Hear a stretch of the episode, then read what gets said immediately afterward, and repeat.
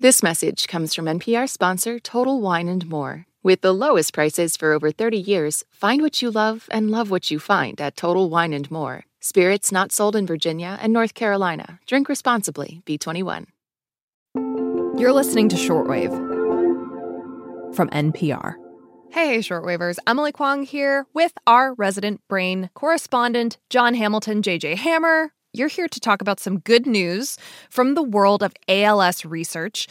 Jon, let's start with defining ALS. What is it? ALS, or amyotrophic lateral sclerosis, uh, is also known as Lou Gehrig's disease. Mm-hmm. And the way a lot of people know it, Emily, you might remember this, is the Ice Bucket Challenge. Oh, yes, those viral videos of people like dumping ice water onto their heads to raise money for ALS research. Exactly. That's the disease we're talking about. It okay. gradually destroys the nerve cells in the brain and spinal cord that we need for what scientists call voluntary movement. So, the cells that control the muscles that allow us to walk and talk, to chew food, to swallow, even to breathe. About 6,000 people a year in the US are diagnosed with ALS, and most of them die within two to five years. It is a disease with a really devastating prognosis. So, what is this new development? What the potentially good news is that the Food and Drug Administration has approved a new drug for ALS. It's called Relyvrio, and it appears to slow down the disease. Mm, okay. What that means is that the drug may allow people with ALS to live five or six months longer than they would otherwise. And why the hesitation? You said potentially good news? Yeah, because scientists are still trying to figure out just how effective this drug really is. Ah. It was approved based on a pretty small study, just 137 people with ALS. And we won't really know what the drug can do until we get the results of a much larger study, and that's a year or two off. Hmm. Now, ALS, it's a terminal diagnosis, and even just having a drug on the market, even the possibility of one, must be encouraging for patients. Absolutely. Right now, there are only a couple of drugs for ALS, and they have a pretty modest effect. So this could be a big deal. I talked with Calaneet Balas. She's the president of the ALS Association, which helped fund the research on this drug. Here's how she talked about the prospect of extending people's lives by even six months. Six months can be someone attending their daughter's graduation, a wedding, the you know, birth of a child. These are really big monumental things that many people want to make sure that they're around to see and be a part of. Today on the show, the unlikely story behind a new drug to treat ALS. You're listening to Shortwave, the daily science podcast from NPR.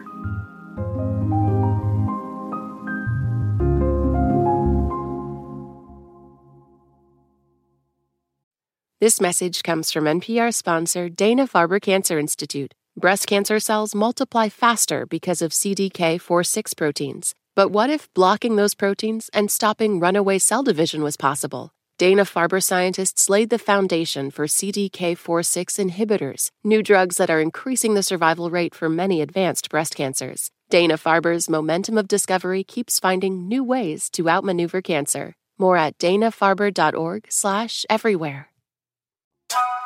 A quick shout out to all of our Shortwave Plus subscribers. Thank you for helping to support our show. Subscribers get sponsor free versions of our episodes and our immense gratitude. You can learn more and sign up at plus.npr.org slash shortwave.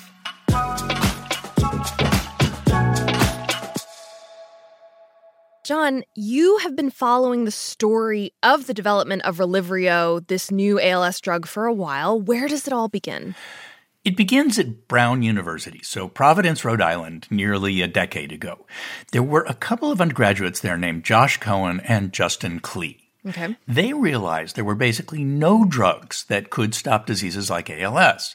And they felt like most of the research had been focusing on the very earliest stages of these diseases. So they thought maybe it was time to look at a drug that could help people later on, you know, when they already had symptoms. Oh. Okay. What's kind of amazing is that while they were still in school, uh, Josh and Justin actually formed a company to make their idea happen. They named that company Amylyx.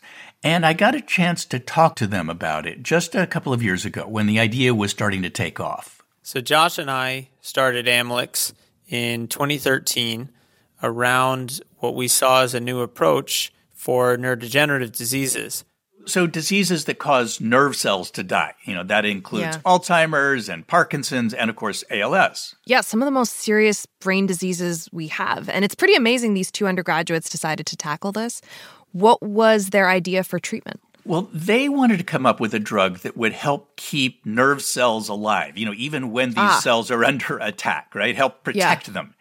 And uh-huh. they they thought they could do this by using a combination of two existing products. One is a naturally occurring substance, you can buy it online.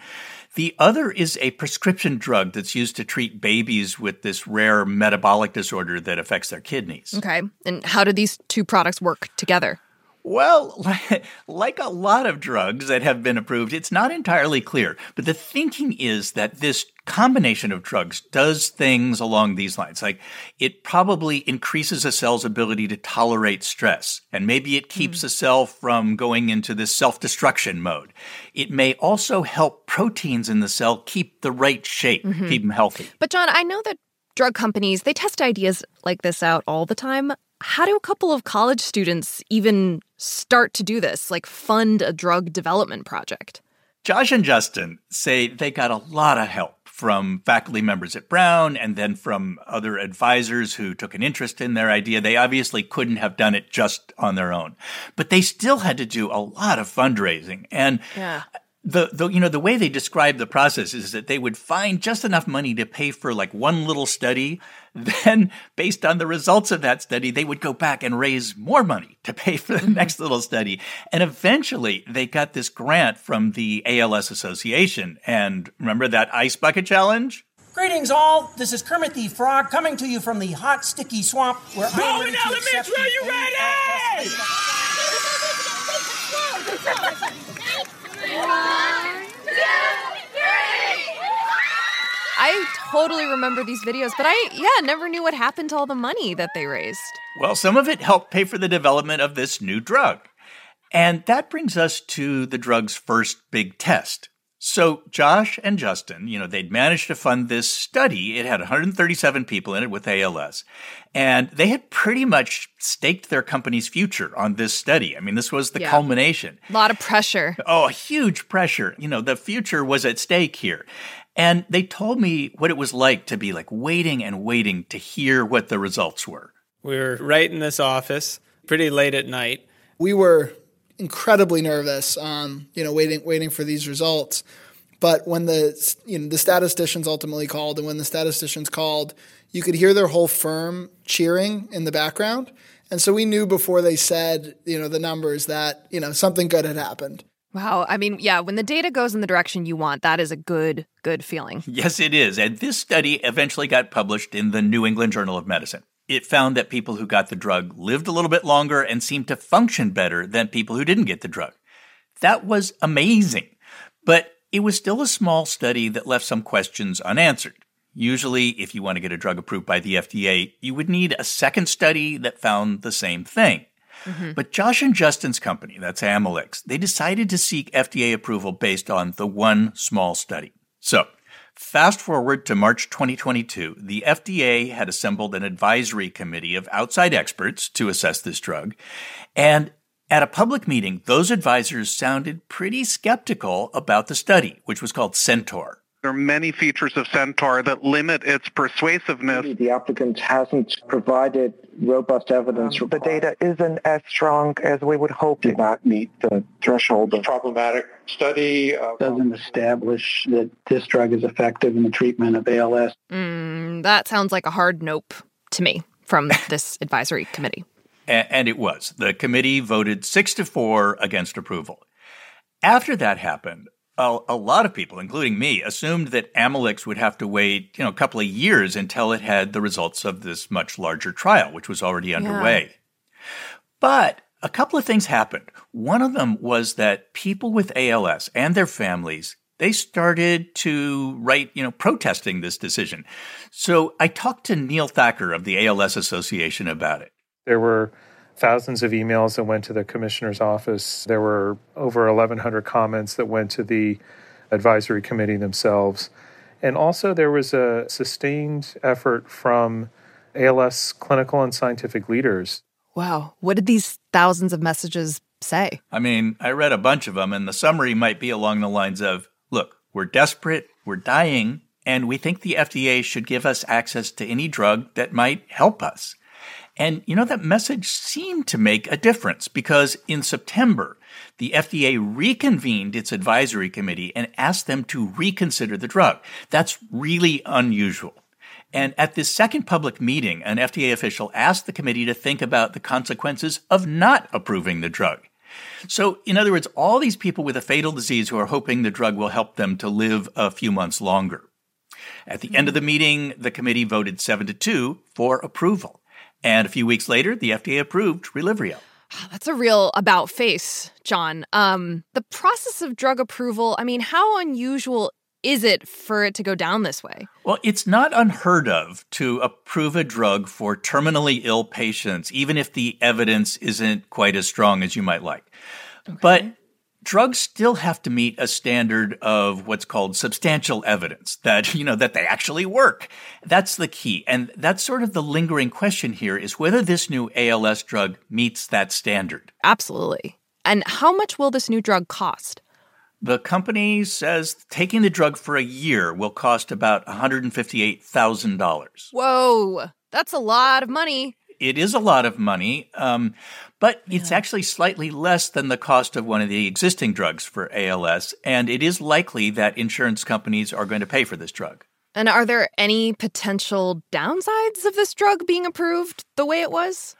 Some people think there are you don't want to have people taking a drug that doesn't work, right? I mean, that can be harmful. Also, this approval raises some real questions about what standards the FDA is going to apply to other drugs. I talked about that with Holly Fernandez Lynch, who teaches medical ethics and law at the University of Pennsylvania.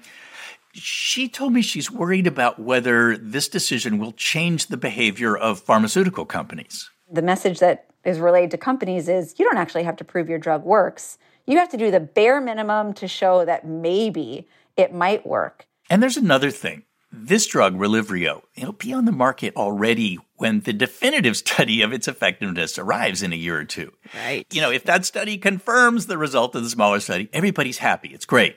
If it doesn't, you could have this weird scenario where an approved drug has been shown to be ineffective. Yeah. I mean, what would happen then? Would the FDA like pull the drug from the market? Not clear, but Justin and Josh have promised that Amylyx would voluntarily pull the drug if it turns out not to work. Thing is, that could be tricky because Josh and Justin own just a small fraction of this company that they founded. Most of it is owned by investors, and they put a lot of money into developing this drug, and they may not want to stop selling it. Mm, that is tricky. You know, the intersection of science and business. But I appreciate you bringing the nuance to all of this and explaining even how this drug came to be.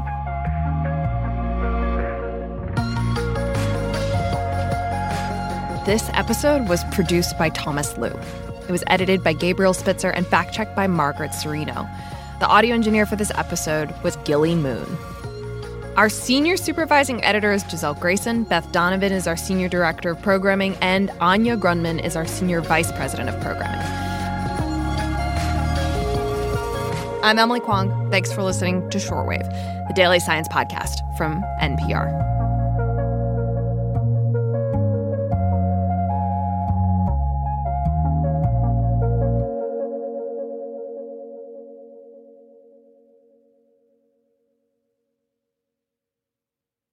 This message comes from NPR sponsor ShipBob. E commerce logistics making you question why you started your business? Time to outsource fulfillment to the experts over at ShipBob. Get a free quote at shipbob.com. ShipBob. This is my voice. It can tell you a lot about me, and I'm not changing it for anyone.